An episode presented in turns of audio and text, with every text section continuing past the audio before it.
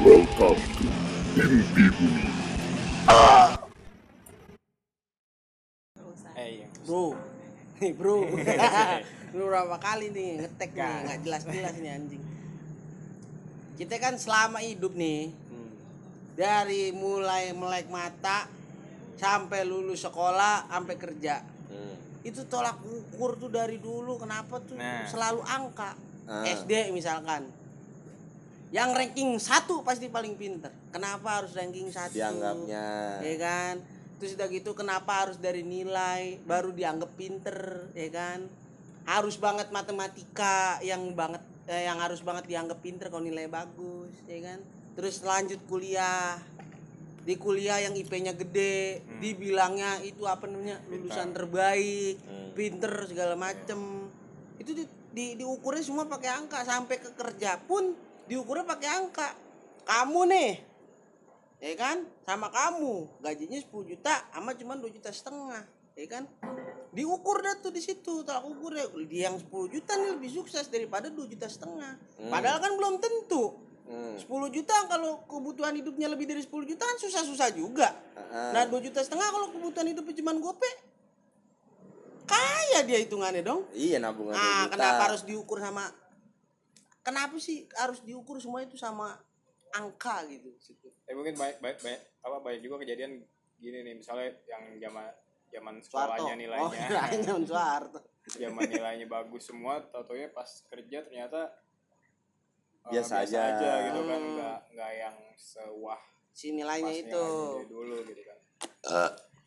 Ya, karena menurut gue kebutuhannya Anjing kan emang sendawa lu. kebutuhannya kali ya kalau ya kalau akademis kan maksudnya sulit juga kalau nggak pakai angka kan tolak ukurnya gimana gitu. Cuma mungkin kebanyakan orang tok ngelihat angkanya doang gitu ibarat. Nah jadi gini kenapa harus itu yang Ya, dilihat jadi misalnya gitu mungkin kalau matematika yang lima tuh bodoh. Padahal Ah. misalnya keseniannya dia dapat 10 10, misalkan. Berarti kan oh. emang arahnya bukan cuma ke karena main, itu karena dia mainstreamnya ya matematika lah yang identik sama Mm-mm. pintaran gitu kan Kecerdasan otak. Hmm. kanan apa kiri sih?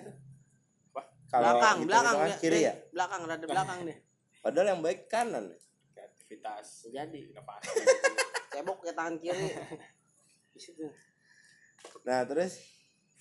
Nah, cuma eh, kalau menurut gue sih angka penting juga karena kan iya Ya, penting kalau nggak ada angka iya gitu enggak maksudnya eh, masa belanja di warung pakai iya tidak manusia kan unik nih kalau nggak ada tolak ukurnya kan bingung juga gitu. Eh. cuma mungkin harus ada aspek lain yang dinilai gitu Iya. yang dilihat. Iya jangan cuman kayak misalnya apa nih anta ada nih temen gua eh dia di SMA ya nilainya yang bagus-bagus tuh nggak berhubungan sama pekerjaan yang umum. Misalnya gini ekonomi buat bank ya kan? Dia nilainya biasa aja. Sejarah juga nggak oke-oke amat. Dia bagus dinilai kesenian sama bahasa Jepang. Dari dulu dianggapnya dianggapnya dipukul rata jadi kayak bego dah. Tapi dia sekarang jadi apa bukan kartunis ilustrator.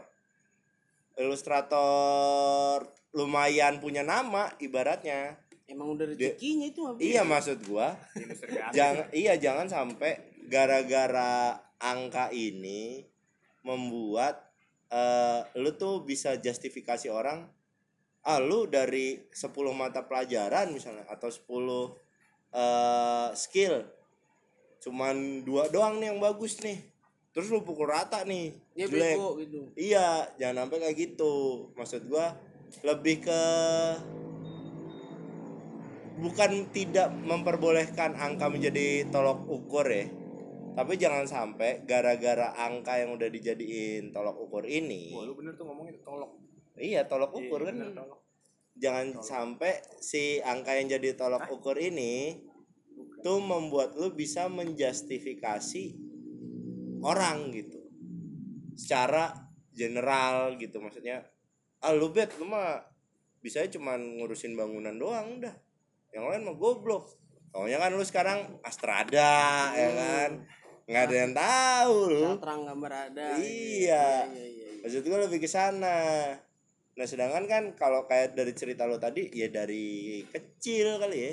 dari kecil tuh udah iya yang udah disuguhin sama yang gitu gitu ya mungkin kita emang mainstreamnya ngejarnya nilai ngejar nilai bagus gitu kan jadi ya banyak orang yang pas sekolah nilainya bagus tapi misalnya ketika di dunia kerja atau di luar akademis kurang kemampuannya. Karena emang dikejar nilai jadi ya lu ulangan kan kita dibiasain sama ulangan. Hmm. jadi ya udah fokus belajar buat dapat nilai bagus bukan buat paham atau nguasain pelajaran ya gitu. Nah itu tuh, tuh juga tuh kenapa namanya ulangan?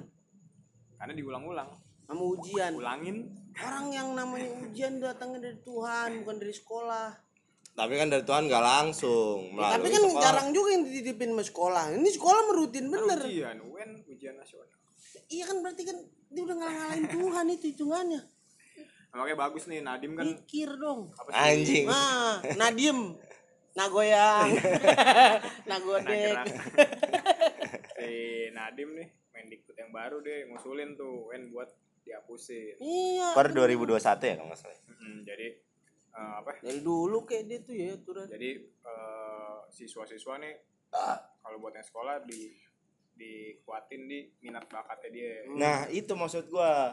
Kalau misalnya emang angka menjadi tolok ukur, pil- jadikanlah itu bukan untuk menjadikan baik dan buruk. acuan jadi acuan Jadi jadi acuan ke mana nih harusnya nih anak?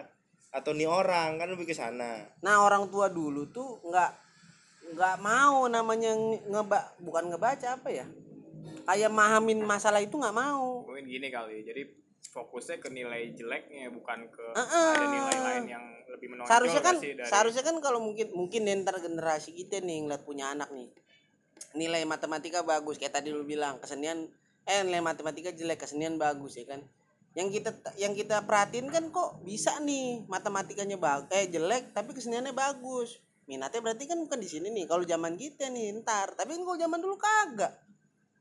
Mak gue mah taunya men ya dulu ujian. Oh kalau udah kagak dapet belum belum nyaman 100 tuh pas SD Satu sampai sepuluh. Hmm, lu kagak dapet 10 habis pulang. Yo lu mending mau main sabet men perkara nilai lu coba lu bayangin 9,5 anak sampai disabet kan nggak ada otaknya kan anak ya Nego. 9,5 juga nggak masuk tuh masuk, Oh, masuk, masuk. masih cuman rata-rata dapetnya 5 4 gitu maksud gua kan gini anak itu tumbuh kembangnya jadi bego berarti kan bukan salah sebenarnya Salah 8 arahnya. 80% bukan salah anaknya Hmm. Iya nggak sih? Ya salah yang didik dong. Pertama orang tua, kedua ya guru di sekolah. Itu udah jelas. Anak itu pendidikan di luar jangkauan orang tua sama sama apa sama sekolah. Itu paling cuma di lingkungan pertemanannya aja. Kagak jauh-jauh gitu loh. Jadi gampang banget. Jadi terlalu gampang ngejudge orang tuh goblok, tolol, cuman perkara angka. Angka doang. iya, padahal mah belum tentu di belakangnya dia mungkin ada kelebihan lain, dia lebih tolol, ya kan? Dia lebih Ternyata bego. dia lebih bodoh Hmm, Yang penting lebih kan. yang penting ada kelebihan. itu maksudnya. Iya mungkin apa cil? Coba lu dulu cil. Lu juga nyelak mulus ya. Tadi pas bareng kan. BPJS lu. Gimana cil? tapi emang kalau kalau gue sih ada pen, gimana ya emang ya masalah judging itu tadi sih ya, kita emang Hmm. gampang nyimpulin sesuatu dari satu sudut pandang doang gitu kan. Nah menurut gue emang basisnya kita nih yang masih angka gitu tes tes kita nih masih berdasarkan angka gitu standarnya misalnya kayak ujian nasional gitu. Sebenarnya kan tujuannya ujian nasional itu kan kenapa dia nentuin skor tertentu buat lulus itu kan eh, itu sebagai acuan standar pendidikan nasional gitu ibaratnya. Hmm. jadi kalau siswa nggak bisa cap yang mencapai skor itu berarti dia belum dianggap layak nih buat Hmm. lulus cuma sebenarnya eh, yang harus dirubah itu kan dia nggak bisa mencapai nilai segitu tuh karena apa gitu kan karena kalau kemampuan akademis tuh kan nggak bisa dipaksain Iyalah. ibaratnya kan Ya kan karena tergantung Hmm, jadi minat. gini sih yang yang beresiko itu ketika acuannya angka dan eh, nggak mencapai angka itu dia jadi pesimis ibaratnya jadi down secara mental gitu kan oh gue Wah, itu tuh ya, banget Ya, bener. nih ya kan gue gue nggak ternyata gue bodoh loh gitu kan jadi bukan kenapa dia nggak bisanya gitu Padahal mungkin dia tidak minat di banyak hal. Itu mungkin ini Cil. Gua nggak tahu nih lu dari pendidikan psikologi ada apa nggak nih? Jadi gini, yang gua lihat manusia nih rata-rata lebih mudah nyari buruknya. Misal nih UN, UN sekarang berapa sih yang skornya? 4 ya katanya kayak kayak 5,5. kuliah. Hah? 5,5 Oh, sampai 5,5 paling tinggi. enggak lah kalau UN kan 5,5 dia minimal 5,5 di Oh. bawah 5,5 dia ini Belum lulus ibaratnya gitu. Nah, ini kan misal Di UN ke sini. Kagak kayaknya berubah dah sistem scoringnya. iya sekarang sekolah bisa ikut juga ujian sekolah bisa nentuin lulus atau enggak Ya, enggak, Oh, lebih caranya itunya. Enggak, ya. yang gua doang. yang lucu kan itu udah standarnya. Lu standar lu berapa dulu, En? Gak tahu gue lupa masih 45. 4,5 Ya taruhlah 4, masa 5 paling tinggi? Kagak, maksud nilai gua apa minim. kayak IPK 1 sampai 4 anjing. Ini kolaan. Ngerti kagak lu? Lain, mau kata Nadim na joget juga sama udah. Itu yang diukur. Nadim nah joget. sekolahan aja sekolah pakai patu Iya, nih Kolah misal kayak batu. taruh lah Naik peda, lakola Skornya- ambil panta. apa lah? Apa? sekolah campur patu Madura Nah, misal 1 sampai 10 dah, ya kan? 1 sampai 10. Dari 10 mata pelajaran nih. Dua mata pelajaran itu nilainya 10. 8 mata pelajaran nilainya 4. Pas dibagi kan jadi kecil banget nih. Hmm. Taruh di angka pas misalnya. Hmm. Di angka pas itu pas gua empat setengah berarti. Ini yang dilihat adalah anjing goblok nih 8 mata pelajaran kok lu jelek hmm. Kan itu kan berarti kan emang manusia lebih gue sih ngerasa di Dari diri gue juga lah. Hah? kan di total di rata-rata itu. Di total di rata-rata misalnya taruh empat setengah. Ngepas banget kan. Nah orang-orang banyak ngelihat ah jelek banget nilai lu karena di angka terendah. Jelek banget nilai lu. Terus pas dilihat sama dia di breakdown nih dari 10 mata pelajaran ternyata 8 emang jelek. Gitu 4 pokoknya di bawah standar dah. Tapi yang dua sempurna kenapa lu nggak mikir kayak yang dua ini sempurna? Wah anjir misalnya dia oh tapi biologi sama kimianya bagus nih gitu kan? Dari kampus pun kan ngelihatnya langsung keseluruhan cil. Nggak ditelaah dulu. Misal dia dia empat setengah. Karena biologi kimianya yang dapat nilai sempurna 10 terus memang dia mau masuknya ke IPA pas lu diadu kan adu-adu hasil akhir tuh yang diadu yang dilihat angka itunya angka keseluruhan Jadi masuk IPS deh tuh. Iya misal enggak misalnya dari anak-anak IPA ini pas mau kuliah dia ngambil jurusan biologi misalnya. Tapi nilai biologi, fisika sama kimia yang berdekat-dekatan ini nilainya jelek semua. Gitu misalnya 6 gitu. Nilai-nilai yang lain yang tinggi 9, 10, 9, 10 I- IP eh IPK apa apa sih hasil akhirnya scoringnya di atas 6 misalnya. Oh bagus nih 7 gitu misalnya hasil akhirnya. Bagus. Dia masuk, dia milih biologi dia masuk. Sedangkan anak-anak yang memang biologinya bagus tapi nilai yang lainnya jelek, jadi gak masuk ke jurusan biologi. Ini kan mempengaruhi masa depan dia juga. Nah itu yang banyak di kantor-kantor orang kerja gaji gede tapi tolol. Iya, Ya itu. kenapa Ya begitu dia nggak tepat di bidangnya sebenarnya dari awal dia start mulai sekolah sampai kerja. Iya, jadi intinya angka-angka yang diciptakan ini cuman bikin males, Cil. Cuman bikin males kan tidak di pokoknya kalau nilainya bagus, hasil UN-nya totalnya dia di atas 8, ini anak pintar.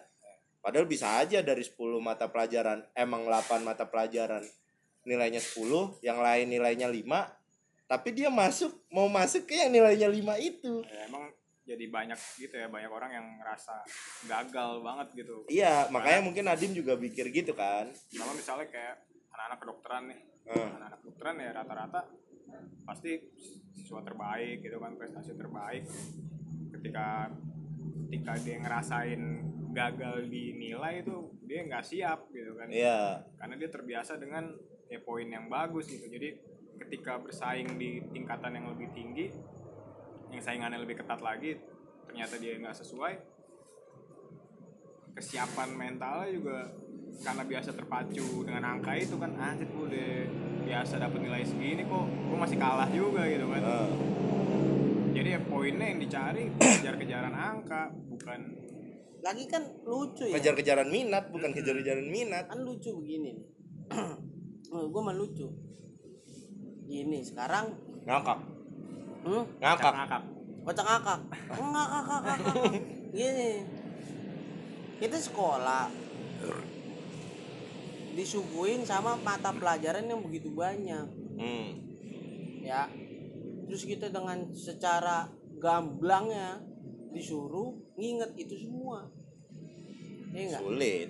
Sementara kapasitas orang kita nggak ada yang tahu. ya, gitu loh Hmm. sekarang mata mata mata pelajaran di sekolah berapa banyak tahu sekarang 10 12-an ya. Hah? 10 12-an kata aja. taruhlah 12 ya kan sehari 3 ya pokoknya taruh- 15 kali ada nah 15 nah taruh ada 15 mata pelajaran yang kita disuruh pelajarin dan hafal Hmm. hitungannya hafal harusnya ya karena memang ntar ujungannya patokannya nilai juga nih diuji habis itu nilainya dilihat kalau emang nggak bagus berarti emang dia bego. Hmm. padahal dari 15 mata mata pelajaran tuh ya.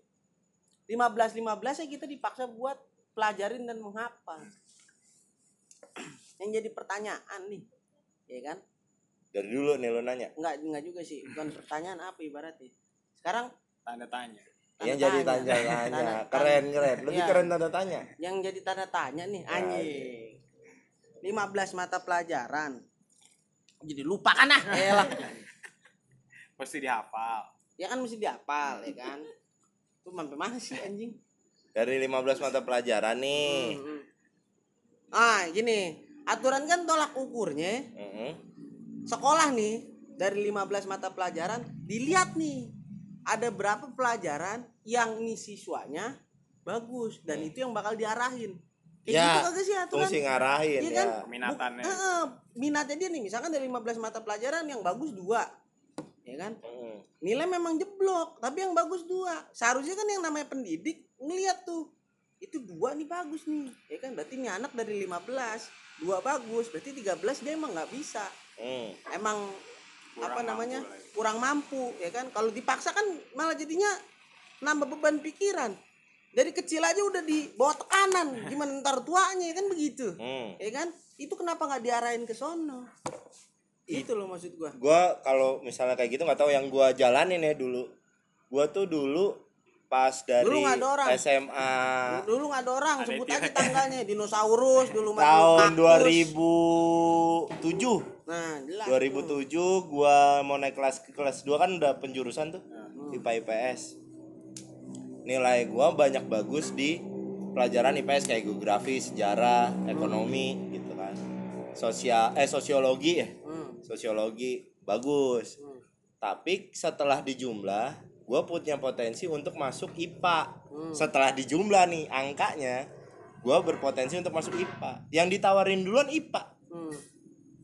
kamu bisa nih masuk IPA masuk aja IPA gitu. Kenapa harus IPA kenapa lu nggak nyuruh gue lu udah di IPS lu nggak bisa ke IPA gitu Kalau kalau IPS tuh udah gak ada masa depan iya seolah-olah Nah, tuh itu IPS jelek tuh. IPS kan selalu gitu kan Iya. IPS tuh Badung, identik Badung, bego, Iya. ya titik paling parah bego lah ya.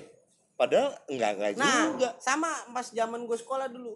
SMK tuh. Dulu kapan? Dulu zaman Nggak ada orang. Zaman gue sekolah. Ya Berarti kan kapan? gue hidup. Oh, Berarti iya. banyak orang dong. Oh, iya, ya kan? Salah Masa lu. sekolah sendirian? Masa sekolah sendirian. Oh, Iya. monyet.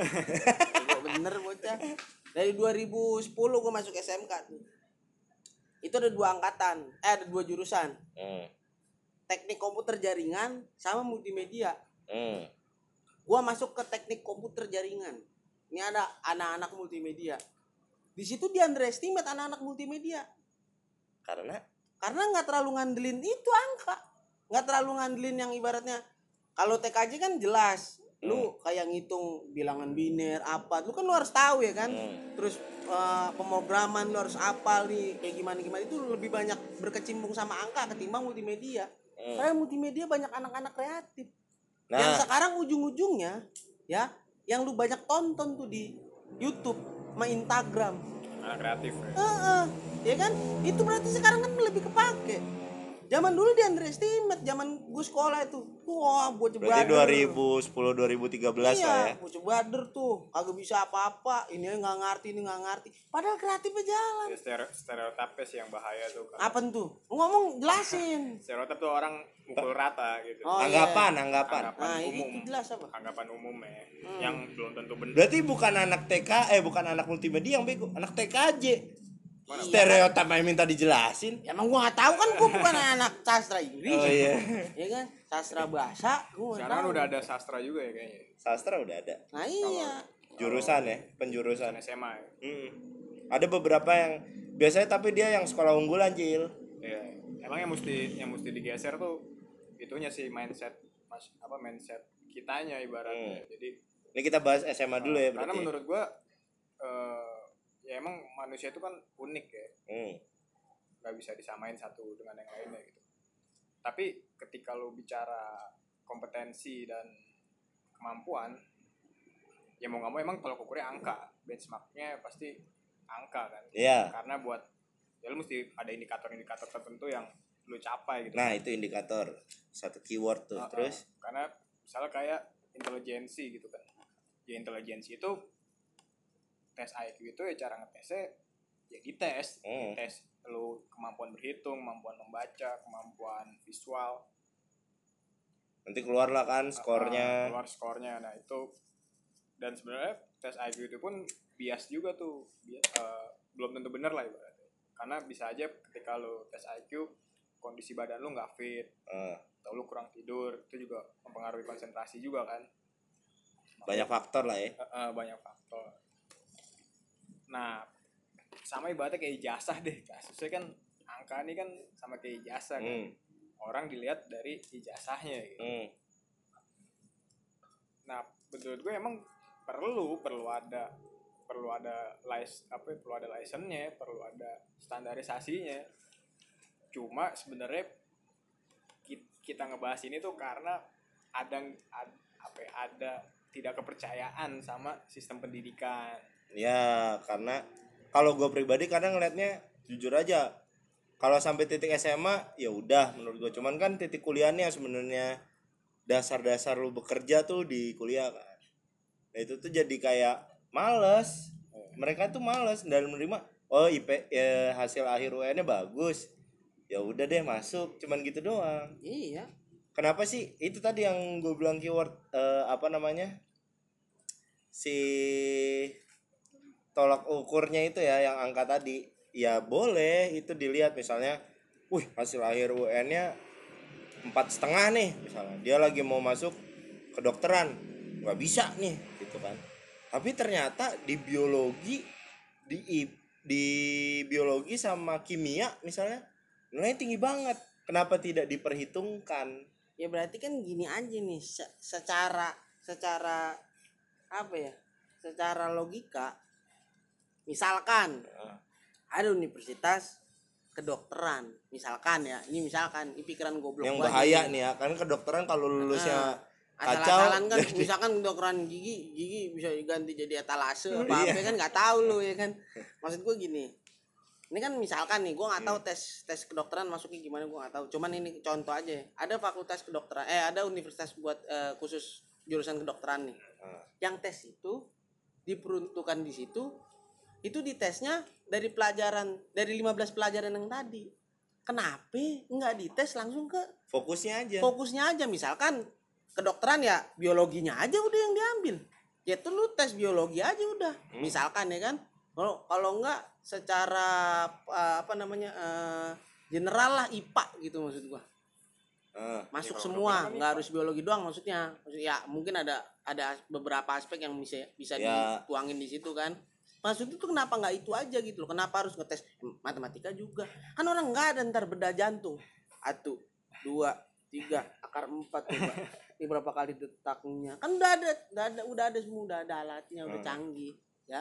Yang dikudu tauin mendokter nih badan manusia bagaimana caranya bisa beroperasi? Kalau rusak gimana benerinnya? Itu doang bener nggak? Iya. Ya iya udah. Kenapa lu mesti tes gimana pi- benerin? Iya gimana kan gimana lu harus AC. kenapa harus ngetes fisika kimi eh kim, kimia Kimia masuk. ya fisika Obat-obatan. Oke, matematika IPA. Enggak Iya, sebenarnya fisika, kimia, matematika. biologi kan masuk. Cuman kalau matematika kan nggak masuk sejarah coba bedah Tapi orang. kalau matematika sejarahnya itu buat ke ini, apa? Dasar sih kalau matematika bisa dibilang. ya Matematika kalau kan basic bener nggak apa-apa. ini juga ke pola berpikir sebenarnya. Hmm. cara kita mencari masalah. Gitu. kenapa? Ya tapi tapi bukan jadi tolak ukur harusnya. Kenapa itu identik sama teknik misalnya sama kedokteran? Karena ya problem solving terus keputus apa ya eh, ngaruh ke dia ngambil keputusan jadi cepat atau enggak itu kan. iya itu di situ sampai tahap itu sebenarnya masih logik masih logis ya. Cuman nggak usah jadi tolak ukur. Tetap yang yang jadi titik utamanya nih si jurusan yang bakal diambil ntar yang berhubungan sama sekolah dulu. Misalkan ya kedokteran ya IPA Misal, mi- kalau misalkan emang harus dites sisa-sisa pelajarannya nih ya itu cuma jadi pendukung aja sebenarnya. Ya kayak gitu Ya contohnya Nanti kayak kan di- di- bahasa misalnya. jadi fokus Iya. di bidang yang dia suka ya Iya, nanti kalau di ya kan itu bukan pas lu tes di fakultas kedokteran misalkan di universitas kedokteran itu langsung keterima. Lu langsung kerja kan kagak. Walaupun lu pinter IPA juga lu harus belajar juga di situ. Di situ kan bisa dikembangin juga gitu loh. Nah, kalau emang misalkan posisinya yang tadi dibilang Yasir ada beberapa tes yang belum lulus, di situ kan bisa diasah. Hmm. Kalau emang ujung-ujungnya dia belum bisa, ya belum lulus gitu aja. Sama kayak gue jadi inget ceritanya Thomas Alva Edison tuh kan Oh. Oh, Thomas kenal buat dari kecil emang tuh. Tua banget lu. Dia Thomas. Alpha Edison. Oh, nggak tahu kalau alpanya mah. Indomar tahu kan dia kan di judge pas sekolah itu kan dikeluarin kan karena dianggap nggak mampu ngikutin akademik di sekolah kan Hmm. ternyata dia jadi penemu besar nih kan Thomas Iya, Alva Edison kan Isaac Newton juga gitu biasanya tuh Rata-rata penemu kayaknya ya karena ceritanya itu dia Albert Einstein aja SMP keluar kola Dia- keluar kola apa dia dia. dengan madol Hah? dengan madol tapi jadinya apa ya karena dia Iya, orang paling diinget di penemu. dunia bro. Hitungannya. Siapa Banyak tahu. kok. ya udah lu pada kagak usah ma- kola aja madol Nah, kali jadi penemu apa? Terus Il. terus nggak tahu bener atau enggak juga ya kalau di Jepang sih yang gue tak yang gue pernah denger jadi uh, anak itu 0 sampai 7 tahun itu dibiarin aja tuh dia main tuh. Dia senangnya di mana. Nah. Jadi umur 6 tahun belum bisa baca belum bisa berhitung tuh nggak jadi masalah. Udah biasa di sana Iya ya. nggak jadi masalah. Karena emang belum saatnya dia Tuh berarti fungsi guru di level itu dia ngawasin tuh ya. mm, pengawas dan pengarah. Ah, jadi ngarahin dia lebih apa sih satu sampai tujuh tahun. 0 sampai 7 tahun. Oh, 0 sampai 7 tahun. itu dilihat di situ tuh ini nggak tahu bener atau enggak Hmm. juga sih. Kalau yang gue tahu sih gitu. Kalau kita kan lima tahun enam tahun aja syarat masuk TK Baca. calistung ya kan ibaratnya kan. nah. Sementara itu fase fasenya jadi emang dibiasain sih dibiasain dari awal tuh kita ngejar ngejar angka gitu. Walaupun emang bener ya kalau lu mampu pasti nilai lu bagus gitu kan. Iya. Cuman nggak usah jadi tolak ukur itu cuma ketika yang jadi masalah itu kan hanya karena satu nilai jelek lu dianggap nggak mampu gitu kan Iya. atau lu jadi gagal Mungkin karena gara-gara nilai jelek itu dianggap memang paling penting lah, Hmm. ya kan? Misalnya ya di IPA sama IPS entah kenapa tetap matematika mau penting anjir. Iya. iya Padahal pas gue udah masuk IPS gara-gara gue pengen eh gue suka ekonomi sama sejarah. Tapi kenapa matematika jadi nilai penting banget? Iya. kayak UN tuh kan Iya, itu udah pasti kan. Memang sih matematika tuh ya benar untuk melihat logik ya kan. Tapi ya kalau misalnya memang kurang, toh bukan berarti nggak logik juga tuh anak. Iya. Dalam memang kita masih rendah banget sih. Jadi ada tes namanya PISA. Itu buat eh, kayak international standar gitu tuh. Itu indikatornya eh, bahasa asing matematika Mhm. sama membaca Hmm.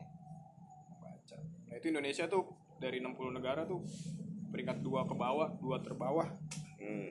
di atasnya Rwanda Dua terbawah dua kita terbawah kita dari itu tahun 2015 itu itu yang dijadiin tolak ukur apa itu kemampuan matematika bahasa asing sama membaca kayaknya matematika dan bahasa asing matematika bahasa Inggris bahasa Inggris bahasa Iya. iya. Itu kita masih rendah banget. Oh, makanya itu bahasa asing bahasa Inggris nanti kita bahas di sesi selanjutnya. Tapi kata gue mah nggak penting itu. Apa? Nggak penting. Iya kalau kalau maksudnya dia nggak ya nggak penting juga gitu. Kalau mau kita urutan paling bawah juga ya emang kenapa gitu maksud gue ya? Oh. tensin aja tensin sama ya perkara- balik Tapi- lagi gara-gara gengsi emang anjing. Jadi gengsi. Ni- nilai bagus sama sebelah temen jelek gengsi baru gue dari dulu nilai jelek bodo amat. Kata bego banget lu tuh bodo amat emang gak bisa. Itu ah. Gue pernah dulu ujian. Lagi ujian fisika. Udah gurunya nggak ngenakin pelajaran gue nggak ngerti. Dan ujian ada empat kali ujian gue itu di sekolah. Gue tulis tulis eh gue tulis tulis lembar jawabannya nggak bisa nggak bisa nggak bisa. Gitu terus. SMK tuh gue Lu tulis nggak bisa? Iya nggak bisa, emang nggak bisa. Saya nggak bisa, saya nggak bisa, saya nggak bisa. Akhirnya dipanggil gue tuh guru, guru BK. Masuk, ditanya kamu kenapa ini kayak gini? Bukan guru fisikanya malah guru BK. Disangka orang punya kasus jadinya. Hmm. Kayak orang ngerokok di sekolah gue. Yang manggil guru BK kan tolol juga ya. terus jawaban lu adalah Ya emang nggak bisa. Itu aja. Daripada saya ngasal, yang penting saya isi. Dia nanya, saya jawab. Kan gitu. Iya nggak? Konsep, Iya, jelas dong. Heeh, dia, dia nanya, nanya, ya kan? lu jawab. Satuan ini dengan ini bla bla bla bla hasilnya apa? Enggak tahu. Iya enggak? Bener kagak? Bener enggak ya, lo? ya benar benar Ya kan daripada gue sotoy, ujung-ujungnya jadi malu. ya itu kan yang jadi ini cil itu juga yang kalau kasusnya kayak beta Hmm. itu kan jadi pertanyaan dia bego banget tapi kalau bego banget kayaknya enggak manusia maksudnya kecuali dia udah di titik down syndrome Ah, gitu-gitu ya ada ini kan gangguan. iya ini kan bocah normal nggak ada gangguan Yakin. Hah? Yakin. dia cuman galak aja mulutnya nah ini kenapa selalu anak yang disalahin guru tuh kan fungsinya dia ngasih tahu kalau misalnya emang Salah belum nih. tahu ya dikasih tahu terus pokoknya sampai tahu Nih, jadi gua- harus cari teori lah cara atau gimana Kenapa kayak gitu? Karena konsep bela- eh, konsep ngajarnya bukan yang asik. Ya. Nah, Jadi dia ngajar kalau ki- kita udah lihat dia dari awal masuk udah cemberut, udah males-malesan, ya. Nulis di papan tulis manggil siswa terus Suruh suruh nulis. maju nulis di depan. Terus pas lagi bacain pelajaran siswa suruh baca hmm. satu-satu buat apa? Dari situ aja udah jelas, itu udah mager. Orang juga gue juga sebagai siswa nih ya, duduk mau paling depan mau paling belakang lihat orang kayak begitu, males juga kayak gitu. monoton ya Iya, coba kalau pembawaannya asik. Iya enggak? Pembawaannya enak. Orang juga semuanya suka. Dari orang nggak minat jadi minat. Nah, Hmm. tugas guru bikin yang nggak minat jadi minat. ya gitu Kan begitu. Kalau emang orang ini nggak minat, dia udah paksa buat minat, ya nggak usah dipaksa lagi. Kalau emang udah mentok, udah level mentoknya, gitu aja sih, sesimpel Atau itu. mi- minimal ngerti di dasarnya deh. Kadang tuh yang dipaksa sampai titik misalnya SMA ada dasarnya dasar ada naiknya naiknya. Dia harapannya tuh udah sampai atas banget gitu loh. Nah, di iya. semua mata pelajaran. Karena keberhasilannya dianggapnya kalau lo mencapai nilai sempurna gitu kan iya Dan sering banget kata-kata guru begini, masa kamu begini aja nggak bisa? Hmm. Dia itu udah S2, yang diri di situ udah S2 nih. Kamu begini aja nggak bisa, kamu S2, kita di sini masih sekolah. Ya kalau nggak bisa wajar lu ajarin kan Kurang. begitu. iya itu kata-kata itu Hah? Tit. tadi ada gangguan Lu sih pakai di paus-paus gue lupa. lupa kan Lupa. Nah, pokoknya tadi kan bahasan sebelum terganggu itu adalah eh apa namanya? Yang pendidik nih kenapa nggak eh, nggak bikin minat Oke, gitu kan? menarik Iya, nggak menarik gitu. Nah, tadi terakhir tuh seingat, seingat gua nih kalau salah ya maafin. Eh apa namanya? Ya kalau misalnya memang dia tidak minat, tapi kan nggak mungkin goblok banget nih sampai nggak masuk. Ya kalau dia udah masuk sampai di titik dasar, ya udah biarkan dia belajar apa yang dia minat gitu Nih. loh. Dan mendapatkan nilai atau skor yang tinggi tadi. Se pemikiran gua aja ya. Balik lagi perkara angka. Hmm. Guru kerja karena angka, karena duit. Ya, yang penting dia ngajar, kelar ngajar dia pulang. Hmm. itu seharusnya culture yang dari awal di pelaj eh, di di apa namanya? Gangguin aja sih untung ngasih lampu. Apa namanya? Culture yang dari awal di apa namanya? Culture itu yang mestinya dari sekarang harus dirubah. Karena kalau tolak ukurnya semua pakai angka orang kerja apa pun kerjaannya semua diukur pakai angka lamaran khususnya juga. guru, ya khususnya guru. Jadi kerja nggak pakai hati bro. Lu bandingin orang yang kerja pakai angka. Tujuannya angka sama orang kerjanya tuh pakai hati beda. Orang yang kerja Ya, ya iya oke lah sekarang kita realistis aja. Yang namanya duit emang kita butuh ya kan? Bukan Hmm. kita nggak butuh butuh kita semua duit ya kan? Tapi kalau dari kecil kita diajarin semua tolak ukurnya pakai angka ya gedenya begitu. Aturan kan guru tuh semua punya pengabdian khusus. Ya ada sumpah khusus juga. Nah. kayak dokter ada sumpahnya kan? Nah. Kalau dia ikhlas dia minat. Eh dia bantu anak siswa ini minat buat ngikutin pelajarannya dia. Lebih peduli lah. iya dia lebih peduli. Sekarang kan canggih bro gitu loh. Apa sih yang bikin siswa minat? Lu cari di Google sekarang udah canggih udah terbuka udah gampang semua semuanya gitu loh. Maksudnya ya udahlah sistem kolot nih sebenarnya udah harusnya udah nggak ada gitu loh. Hmm. karena memang udah nggak kepake juga. Jadinya nanti malah jadi tumbuh kembangnya malah gue bisa bilang terambat. Termasuk gua. Gue bisa bilang tumbuh kembang gue terambat.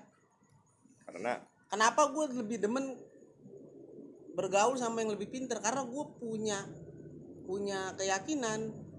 Gue dari dulu agama punya agama itu. Hmm, nggak tahu. Ada gue agama geblek terus? Gue punya keyakinan gue dari dulu nggak pernah nemuin sesuatu yang gue mau. Karena semua belum enggak sesuatu yang gue mau. Karena semua yang gue mau itu dihambat sama angka. Contohnya? Contoh yang tadinya gue mau masuk SMK nih itu kejuaraannya multimedia. Hmm. nyokap gue ngukurnya udah angka. Nanti kalau kamu kerja eh, masuk jurusan multimedia mau jadi apa? Mending masuk TKJ teknik jelas. Nanti gajinya gede segini segini segini. Dari situ udah diukur. Gua Jadi- yang sebagai manusia nggak nggak pernah nolak keinginan orang tua ya pernah. Tapi seta- secara general hampir nggak pernah. Gue nurut akhirnya yang aturan gue minatnya di situ akhirnya oh sebenarnya minatnya multimedia tuh Iya. Akhirnya gua lulus walaupun gua nggak sempet kuliah, gua kerja dulu dan gua pas lagi dapat duit, gua mau ngejalanin minat gua aja masih dilarang sama emak gua. Itu sama orang tua gua. Jadi gua udah sempet ngomong, mau kuliah besi ya. Mau ambil apaan jurusannya gitu kan. Gua bilang "Eh, apa ya, desain kali? Gua bilang gitu. Karena emang gue dari dulu pengen belajar desain. Jelas gue mau belajar desain. Kenapa? Karena gue tahu. Gue minatnya di sini. Hmm. nyokap gue ngelarang. Terusin aja main kemarin nanti nggak nyambung. Lagi kerjaan tuh kalau misalkan hubungannya sama komputer. Orang dulu kan gitu. Iya. hubungannya sama komputer tuh lebih jelas. komputer kerja kantoran. Iya. Yang penting kerja di AC nggak keringetan. AC cakep muka lu rapih kata dia Hmm. rambut klimis terus padahal mah kagak.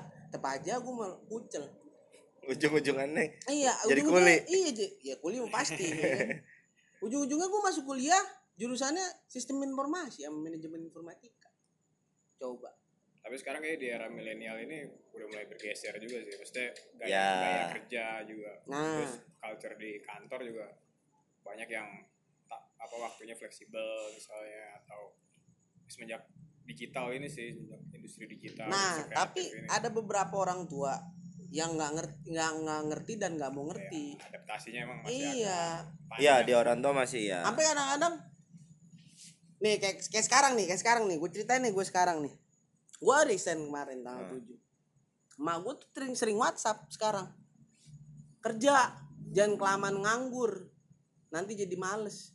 Padahal dari kemarin sejak gua keluar kerja, gua kerja sama orang. Walaupun bayarannya kecil, itu udah kerja hitungannya. Emang lebih fleksibel jam kerjanya. Gue bangun jam 9. Gue datang cuman ke bengkel doang. Ya kan, gue ngeliat ada customer apa enggak furniture ya kan. Kalau ada gue datengin, gue kerja pulang selesai. hmm. Itu kan hitungannya udah kerja. Hmm. Sekarang gue dapat lagi kerjaan syuting. jadi astradoy Nah, ya kan emak gue bilang jangan kelamaan nganggur nanti jadi orang males ini udah kerja gue pontang panting nggak kenal waktu coba lu bayangin subuh jam 5 udah jalan. Ke lokasi pulang ketemu jam 12 malam. Masih dibilang gak kerja coba. Padahal udah gue jelasin.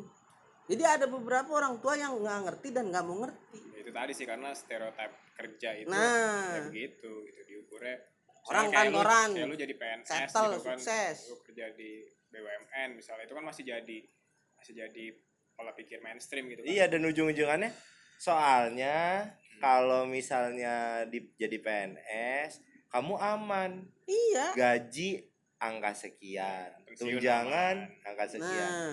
Pensiun kamu sekian tahun.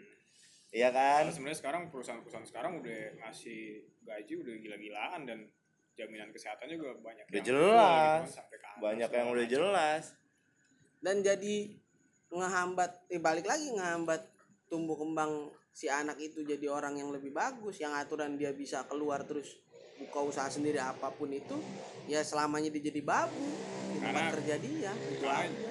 dipaksa buat mengejar nilai bukan mengasah apa sih sebenarnya Nah. yang kemampuannya dia. Iya. nah itu Dan- nggak yang nggak dicari tahu. dan jadi nggak menemukan dirinya sendiri gitu. Banyak Ya, yang ya. karena terpaksa. Hilang ya ya, jadinya ya. karena ya karena pada umumnya iya. harus dapat nilai segini akhirnya dikejar ya nilainya doang gitu. makanya kadang gua agak ngiri sama orang yang ibaratnya wah nih dia dari muda udah bisa ini bisa itu segala macem. Udah tasking lah hitungannya. Nah.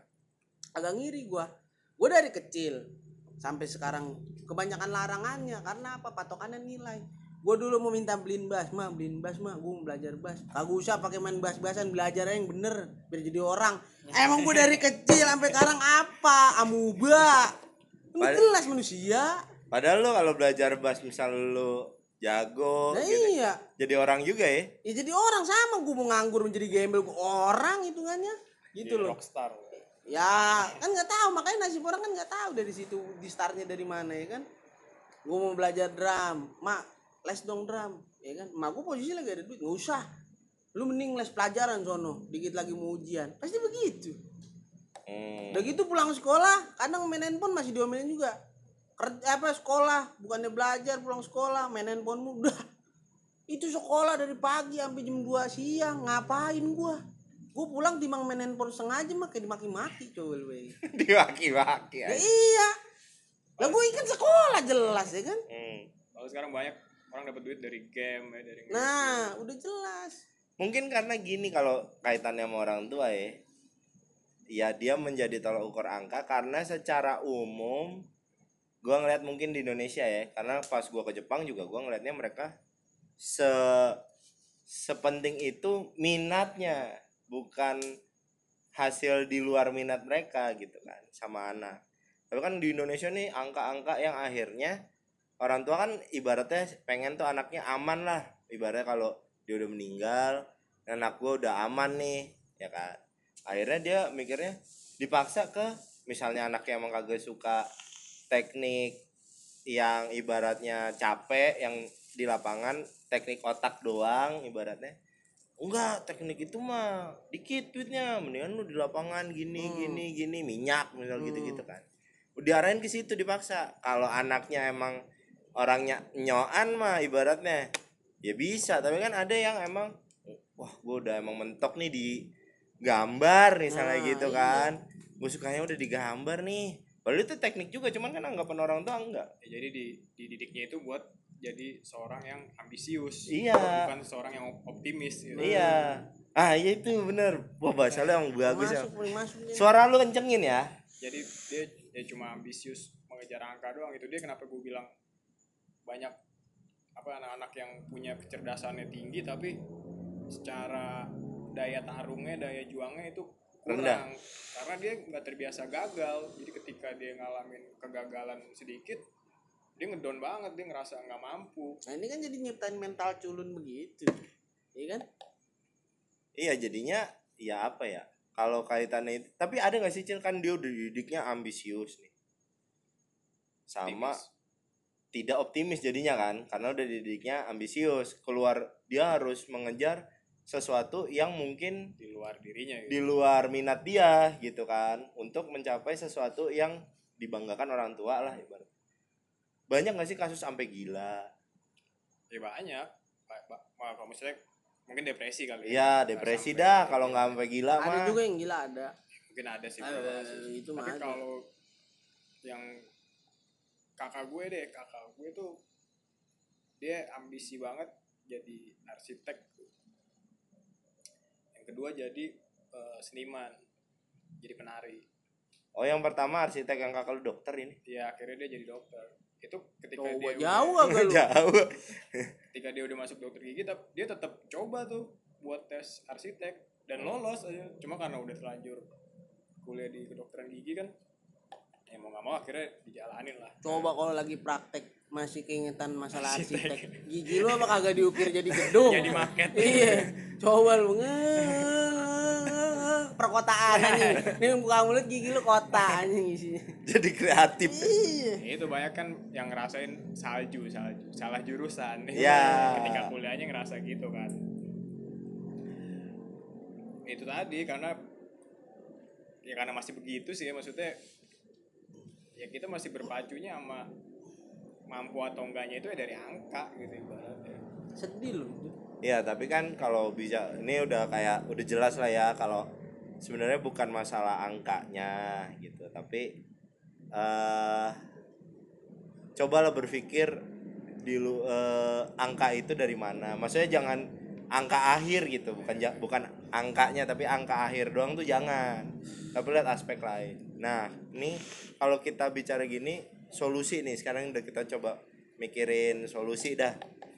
Ini kan sebenarnya yang makin yang makin susah terbuka itu kan pemikiran orang-orang yang mungkin di daerah. Karena mungkin secara teknologi sebenarnya banyak sih yang udah ngebahas gini gitu. Dari perspektif mereka masing-masing. Memang belum tentu orang pada melek nih yang di daerah lah khususnya nah dari pemerintah nih gimana? Kalau dari gua pribadi mungkin masukannya adalah ini kan titik awal tuh sebenarnya pendidikan ya di banyak lini lah. Formal. Selain ekonomi ya pendidikan formal. Selain ekonomi yang menunjang sebuah negara kan pendidikannya. Nah itu mungkin dari pendidikannya. Misalnya dari TK ke SD jangan cuman baca tulis berhitung coba lihat minat lain. Oh ternyata dia menggambarnya bagus. Sudah bisa masuk SD gitu. Karena di SD juga ada pelajaran seni. Iya. Gitu. Atau dia ternyata suka eh nyanyi atau menari. Nanti sisanya diajarin gitu. Diajarin ya. Jangan ditekan maksud gua. Kalau ditekan kan kayak kamu harus ini. Jangan harus. Tapi ya gimana lah bahasanya. Gua bingung juga nih. Cuman intinya diajarin untuk minimal dia bisa gitu. Ngerti matematika nggak cuman gambar doang jadinya. Ngerti baca bahasa Indonesia bahasa Inggris bedanya gimana kan gitu. Terus masuk ke SMP menurut gua sih penjurusan jangan di SMA jadi fase SD itu udah pe- eh, pemerhatian minatnya ke mana? Terang ketemu nih ada minat eh, IPA IPS gitu kan. Kalau IPS nih biasa rata-rata kan lulusannya jadi yang kreatif kreatif nih entah karena bandel atau apa ya. Atau mungkin nanti ada jurusan kreatif kan sekarang udah ada bahasa. Itu masuk SMP jangan di dari kelas satunya. Kalau SMA kan sekarang kelas satunya masih general baru penjurusan. Tapi dilihat jadi sekolah memberikan masukan ke sekolah lanjutannya SMP anak ini cukup baik anak ini cukup baik di eh, kreatif misalnya. Dia masuk kreatif jurusan kreatif. Atau anak ini baik di IPS ya udah pas SMP memang kalau mau masuk kasih tahu ke orang tuanya dia tuh bisa masuk di IPS di sini di sekolah ini. Misalkan banyak tuh yang sekolah emang pengen banget. Bisa masuk di IPS karena memang minatnya. Ya atau IPA nah SMA pendalaman. Kan dia udah minat nih di PS ntar ketemu nih oh minatnya ternyata di sejarah di ekonomi atau apa ya di SMA kuliah jadi dia udah nentuin gitu loh. Kadang kan ada temen gue di SMA masih bingung lu mau kuliah di mana? Tergantung cewek gue dah. Gitu. Ada tuh sampai level gitu. Hmm, ikut aja gue atau entar ikut bapak bokap gua aja. Ada yang masih bingung tuh. Nah akhirnya salju tuh juga salah salah jurusan tuh gara-gara gitu kan rata-rata. Ya dia masuk kuliah putus beres udah kuliahnya makin caur ya kan? Nah kalau di SMA udah pendalaman nanti pas kuliah dia udah tahu nih mau ke mana. Jadi step tiga step itu dimanfaatin gitu loh SD SMP SMA jangan itu itu aja yang dipelajarin. Menurut gua sih lebih ke sana supaya berkembang juga. Kalau gue mah pelengkapnya mah tetap balik lagi orang tua. Orang ya tua semua tuh memang bener-bener bener-bener tuh startnya dari rumah. Sekolah pertama ya. Sekolah pertama lu di rumah. Karena kalaupun sistem itu berjalan bis tetap kalau misalkan dari rumahnya dia dipaksa ditekan sama orang rumahnya nih sama bapak mamanya kudu banget berambisi ngejar angka tetap aja nggak bakal bisa harus bener-bener dari rumah Hmm. jadi pikiran kolot kayak gitu tuh pikiran kolot ya orang tua nih kerja kantoran sukses ya nggak kerja kantoran gembel Kalau jadi OB juga di kantoran ya. Nah iya. Sekarang kayak gitu kan, ada dua pikiran itu tuh kolot tuh. Hmm. Nah itu yang mesti ditebang ibaratnya nih, ya. Udah nggak ada nih sebenarnya nih. Kalau bisa dicabut sampai akar-akarnya nih. Nggak usah ditebang lagi, tebang bisa masih bisa numbuh ya kan. Cabut sampai akar-akarnya. Karena yang bakal jadi nyusahin di hidup keluarga lu pasti itu. Coba dari S dari TK, SD, SMP, SMA Hmm. ya kan dari TK masih lancar padahal udah dipaksa nih dari rumah dari TK masih lancar karena pikiran anak-anak ya kan Hmm. Main. main SD udah mulai rada begajulan Hmm. eh, bandel lah ibaratnya Hmm. ya kan karena dia nggak nemu sesuatu yang dia mau Ya. ya kan itu dari SD masuk ke SMP ya kan SMP tiga tahun selama tiga tahun kalau dia nggak pernah nemu minatnya dia maunya dia dia bakal ngembangin begajulan dia yang di SD ini. Jadi yang aturan anak sekolah tiap hari dari Senin sampai Jumat jadi bolos. Hmm. ya kan? Catatannya jadi jelek. Yang malu siapa? Kan emak bapaknya. Hmm.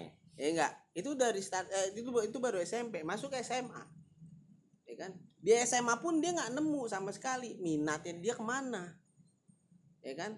Jadi dari SMP udah nggak nemu yang dia mau SMA dia bingung Hmm. ya kan? Akhirnya apa? Balik lagi bolos-bolos juga sekolah ya kan? Bikin onar di sekolah nyari-nyari perhatian. Itu kan udah termasuk sebenarnya. Yang Tapi mungkin minat dia memang jadi petarung kan? ya. kan mana tahu ya kan? Iya, Iya? Iya kan itu kan jadi nggak nutup nggak nutup kemungkinan dong ya Iya. kan? Itu juga jadi duit loh. jadi duit. Orang atlet aja. orang dipukulin jadi duit ibaratnya kan lu cuman perkara dipukulin orang jadi duit. Ya kan kalah tetap dibayar kan? Hmm. itu loh. Nah SMA tuh udah banyak udah banyak bolos udah banyak kasus nih. Ya kan? Akhirnya nanti larinya ke yang nggak jelas.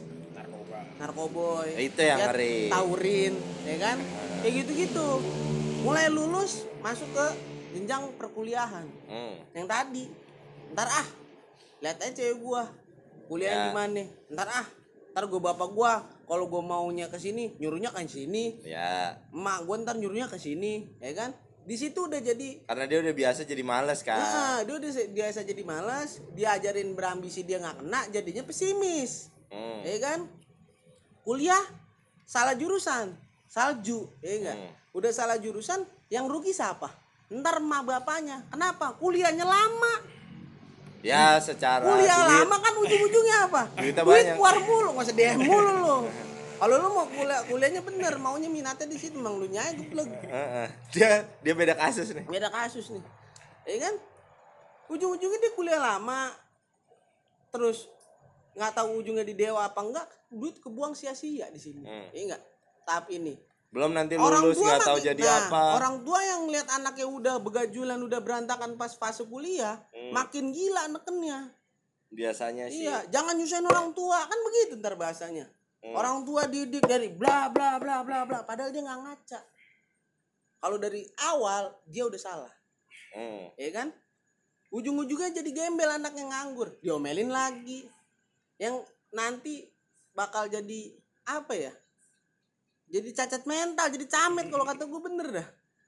Jadi tumbuh kembangnya nggak jelas gitu loh. Kalau misalkan dari start dari rumah udah jelas dilihat anak bakatnya di mana minatnya di mana arahnya ke mana di dikasih jalurnya ya kan? Hmm. di dikasih minatnya dia di mana ujungnya juga bakal jelas. Gitu loh.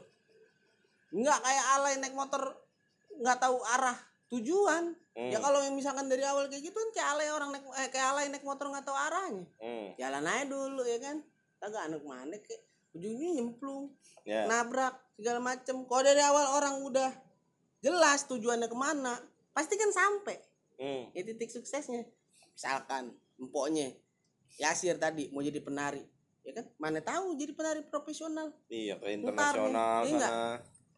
empoknya dia yang atu lagi mau Arsitek. jadi arsitek siapa tahu dia bawa bisa sukses dengan membangun gedung-gedung pencakar langit atau rumah-rumah mewah ya enggak Hmm. kadang kalau jadi salah jurusan ujung-ujung jadi dokter gigi yang tadi gue bilang jadi kotak gigi lu coba kalau empoknya nih yang nomor dua masuk ke Sekarang apa sih Polen? mau bahasa Jepang Bahasa Jepang. kerja coba lagi ngajar bahasa Jepang dia nari aja.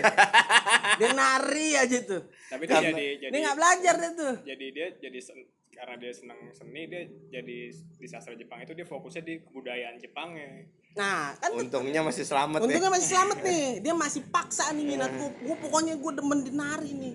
Gimana caranya paling kagak ngamis mis banget lah. Mm-mm. ya enggak kalau mis kan lagi ngajar joget joget baru nulis satu huruf kita joget dulu ya enggak? kita nari dulu tanggal surupan lagi ini siapa sih sebenarnya dia kan gitu adanya nggak usah ceritain dah Iya.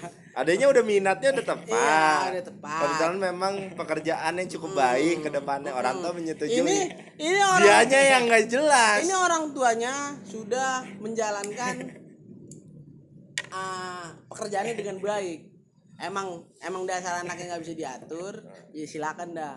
Tapi kan ujung-ujungnya Tapi dia memang kuliahnya lanjutin ke situ kan. YBS ini. Ya Yasir Balianta Stregar ini enggak ibaratnya apa ya? Masih masih tetap maksain nih Masalah Ya, karena minatnya di situ kan. eh, cuman kan jadi melek Walaupun akhirnya seperti kerja ya kan Eh, walaupun di DO dulu. iya di DO dulu Tapi kuliahnya ngerasain. pun pindah tempat lanjut. masih nerusin Psikologi Kayak karena emang gitu. minatnya di sana. iya menurut gua gini sih lu udah? Udah. udah udah keringetan begini sih tanyain aja Nah, menurut gue apa ya orang tua dan anak itu partnership gitu jadi Hmm. mesti di apa anak itu mesti dikasih keleluasan buat ini anak apa nih anak tetangga Anak anak saudara anak Honda.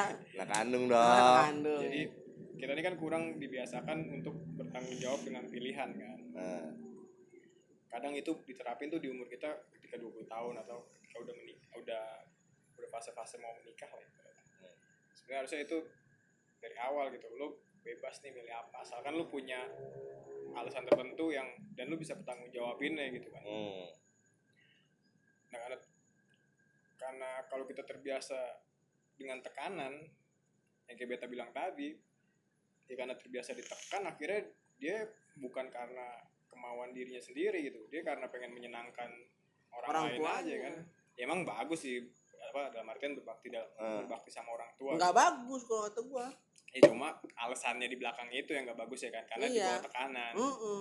Dia juga kan nggak bagi ya terus itu yang jadi seorang anak nih akhirnya jadi susah juga. Akhirnya emosinya jadi nggak stabil. Ah. Dia jadi marah-marah ya di sih namanya jalan lu ngelakuin sesuatu dengan terpaksa kan? Ah. akhirnya lu labil kena. Apalagi masa-masa SMP SMA itu kan rentan banget ya masih. Biasanya yang suka cepirit sembarangan. tuh iya orang cepirit emosinya. Nggak kekontrol. Kayak gitu. Aduhnya Lepas ya. iya. Dan sekarang juga eranya udah makin berkembang gitu kan banyak banyak yang tadinya kita anggap hal yang main-main atau hal yang nggak tahu dap, dap- bakal dapat duit atau enggak ternyata menghasilkan nih di zaman sekarang nih dengan berkembangnya era digital Benar-benar mengejutkan sih emang itu. iya dan itu gila-gilaan kan dan menurut gue lu jangan Bentar, Cil. Anjing. Anjing. Kencang banget nalpot. nggak dihitung anjing nggak nggak dihitung. dihitung. Oh nggak ngitung. Udah udah dah pamit dah. Nah lu naik itu yang kenal potnya kencang? Iya. Jangan dong, Bang. ya hati lu ah. Ya. dan awas nyektai Nenek tahu kan? Dan Ah, juga siap. jangan fobia sama ya apa sih jangan cuma terpaku sama angkanya gitu. Ya. Tapi terpaku dalam lu nguasain suatu bidang aja yang penting. Dibandingin lu ngejar angka bagus-bagus tapi ketika diaplikasiin lu nggak bisa apa-apa ya kan? Ini buat Hmm. apa juga? Lebih baik lu nguasain satu bidang yang bener-bener itu bakal berguna banget nanti lu ketika di dunia profesional atau di Hmm. dunia kerja. Jadi sebenarnya tanggung jawab juga sih. Maksudnya tanggung jawab tuh penting juga. Jangan lu asal pilih. Kadang kan kita milih juga oh karena lagi tren ini nih jadi ya kalau bisa orang tua juga lebih peka. Dari kecil nih anaknya ke mana sih nih arahnya nih nah ibaratnya iya kan? itu Hmm. lebih bagus. Pengarahannya sebenarnya yang lebih penting. Jadi bukan cuma sekedar lo ngejar nilai bagus tapi ya semuanya terpenuhi gitu. Kemauan dia terpenuhi ya kan? Secara akademis juga terpenuhi. Target orang tua supaya anak Ya, sukses juga iya. bisa terpenuhi dengan potensi lebih besar kan? Nah si orang tua tuh kebanyakan ngomong jangan. Paham gak lu? Nolak. Kebanyakan ngomong jangan. Jadi pas anak udah ngerasa oh ini minatnya di sini Itu terus ngobrol sama orang tuanya mah pak minat aku di sini nih aku kayak pengen ini pengen ini pengen ini. Bapak emaknya tuh bukannya nyari solusi buat eh, ngarahin ke jalur yang itu malah ngomong jangan jangan ntar gede lu mau jadi apa kan begitu. Hmm. orang kan jelasin dulu nanti nih misalkan pilihan kamu ini ntar kamu jadi begini ya kan? Kira-kira mah begini ntarnya ya enggak Hmm. kalau emang udah udah fase saatnya harus dijelasin ya itu ya mungkin terakhir dari kita nih gua ambil kesimpulan dari kita semua ya. Kita mungkin bertiga dan baiknya semua kita emang bertiga. Oh iya. Parah lu Pebi nggak lu hitung. Yang ngomong. Oh iya. Baby mentawa doang lo dikit lagi. Nah. Mantap banget nih. mantap asik. Ya intinya buat para orang tua eh jangan melepaskan semua tanggung jawab terkait pendidikan ke guru boleh percaya guru tuh baik boleh. Emang guru baik gitu. Tapi jangan dilepasin kasih tahu juga kasih masukan ke guru. Ini anak saya minatnya di sini. Tolong dibantu. Tolong dibantu. Jadi guru juga sini. mungkin kalau udah ditegur gitu eh enggak diinformasiin gitu juga guru juga oh dia nggak minat di ekonomi ya udah. Terus guru juga selalu koordinasi. Jadi kalau misalnya guru eh, pelajaran A bilang eh anak ini kayaknya kurang deh di. Lu gimana? Oh di gua bagus nih. Oh ya udah lu terusin dibangun ke sana. Gua akan bangun dia di titik basic pelajaran ini gitu kan. Jadi da- guru pun ka- karena goalsnya tidak muluk-muluk dia udah tahu dia mau ngejar ke mana nggak neken anak kan jadinya gitu. Nah dari pemerintah sih sebenarnya udah bagus nih perkembangan dari Pak Nadim ya kan? Tadi ya nah dia tapi mungkin kita Eh. jadi nagoyang nah tapi mungkin di apa namanya namanya ditambahin kayak aturan guru tuh harus gimana. Mungkin guru sendiri eh, temen gua ada bu- yang jadi guru ya. Dia sih untungnya lumba. Hah? Guru orang anjir. Guru ular. PPKN dia. Dia guru PPKN. Guru PPKN temen gua. Dia bilang mungkin karena pelajaran gua nggak terlalu spesifik dan lebih membangun kenegaraan jadi dia ngerasa sih aman. Cuman dia bilang emang banyak beberapa guru yang kayak fisika kimia ekonomi gitu ngerasa sulit. Mungkin mereka bingung harus gimana lagi. Banyak milih cara jadi galak dan lain-lain. Kalau misal dikasih pakem coba lihat juga. Kalau misalnya dia kurang minat mungkin aja konseling kan ada BK kan itu kan Hmm. konseling kan Emang- B- B-nya apa sih itu? Bimbingan bimbingan konseling kan. Nah jangan ngurusin yang ngerokok doang. Iya. Coba misalnya anak ini tuh kurang apa di dikonsultasiin gitu loh fungsinya. Dia kan konsultasi nemuin sesuatu gitu. Dan nyari guru BK ini jangan yang galak doang. Cuman perkara yang badung yang rokok dihukum jangan. Tapi nyari yang memang bisa ngasih arahan. Karena kan seharusnya anak ditarik guru BK habis itu guru BK nerima data ini dilempar nih ke guru-guru. Bapak Ibu ternyata anak ini emang minatnya di kesenian. Jadi guru seni punya PR besar nih buat anak ini. Karena udah tawan nih minatnya. Jadi kasihlah arahan-arahan itu mungkin dari uh, pemerintah yang lebih tegas. Jadi jadi guru juga nggak nggak mudah. Sekarang kayak cuman lulusan SD UNJ ya kalau enggak lulusan UNJ ya kalau di Jakarta mungkin. Jadi guru. Tapi nggak nggak gitu sih kayaknya. Jadi guru tuh banyak yang sulitnya. Berat tanggung jawabnya iya tanggung jawabnya. Sama mungkin pemerintah kan dana pendidikan besar. Alokasiinlah ke guru. Terus jangan guru-guru yang honorer nih iya jangan di hilang perhatian. hilang perhatian juga. Karena kadang guru honorer tuh banyak yang lebih ikhlas loh. Iya kadang ada yang cuma tapi karena nggak punya channel susah. Tuh yang gue gedek. Perkara nggak punya channel doang. Akhirnya dia jadi guru les aja gitu kan. Nggak nggak netep. Les juga harus dan penghasilannya parah juga bis. Parah, honorer. tiga ribu iya maksud gua tapi banyak yang ikhlas sih kayak gua nggak apa-apa deh digaji segitu yang penting gua bisa berangkat ke sekolah. Nah itu mungkin yang dididik dari kecilnya nggak bukan iya harusnya kan malah yang kayak gitu Nah, kan yang jadi kita berangkat harapin. kerja pakai hati. Banyak temen gue yang lulusan sekolah negeri gue seneng sama guru A. Jadi cerita di Depok kan karena isip kan jangan jauh-jauh dah Depok Bogor. enggak isip kan Depok Bogor teman Nggak, kampus yang gue bekasi-bekasi nggak ada. Nggak ada Oh, ada. dikit. Ya udah nggak apa-apa kalau nggak ada. Nah itu dia ceritain satu guru yang ternyata dia guru honorer. Asik. Ngajar masuk. Eh pembawaannya enak. Gitu-gitu kan. Jadi malah itu guru honorer. Kenapa nggak dilihat itu juga? Misal untuk penaikan guru hono- honorer dibikin angket kayak ke sekolah. Hmm. gimana dia cara mendidik? Kan anak-anak SMP SMA kayaknya udah bisa menilai lah ya. Baik buruknya seorang guru gitu. udah udah pasti bisa.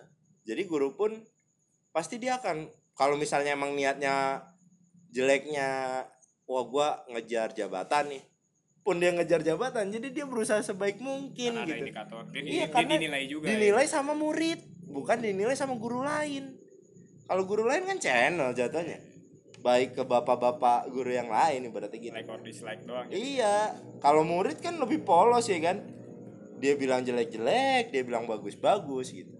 Mungkin hal-hal yang kayak gitu yang cukup bisa diperhatikan pemerintah kalau masukan dari kita nih lebih ke sana. Jadi eh sebagai quotes ya lah quotes. Sama Sebagai- ini nih. Apa tuh tambahan dulu Cil? ibu-ibu julid nih Kenapa ibu Bu Juli? nyinyir ya kan Iya nggak usah nyinyir lagi lah Iya. kalau anak orang misalnya anak baru apa lima tahun belum bisa baca ya kan ih masa belum bisa baca lima tahun ya kan bullying sih itu masuknya ke bullying Iya, sebenarnya. tulisan masih jelek ya kan nah itu tadi tuh pressure pressure Tulisan gua sampai sekarang jelek. pressure pressure kayak gitu tuh yang akhirnya di satu sisi si orang tuanya jadi stres dan si anaknya juga jadinya dipaksa terus kan demi itu tadi tuh demi tekanan tadi tuh Hmm. Ya apa ya kalau buat ya kurangin lah bullying ke anak. Ibaratnya kalau itu itu tuh masuk ke bullying ke anak kan. Nah, mungkin terakhir dari kita sih penutupnya boleh menilai dari angka. Tapi coba juga lihat lebih dalam angka ini hasilnya dari mana dan semua aspek itu seperti apa. Lebih komprehensif. Ya konferensif jangan males gitu. Jangan menilai dengan jangan judge, justifikasi secara gampang karena cuman ngeliat ujung. Coba, lihat usaha si anak. Itu mungkin sekian dan terima kasih. Bye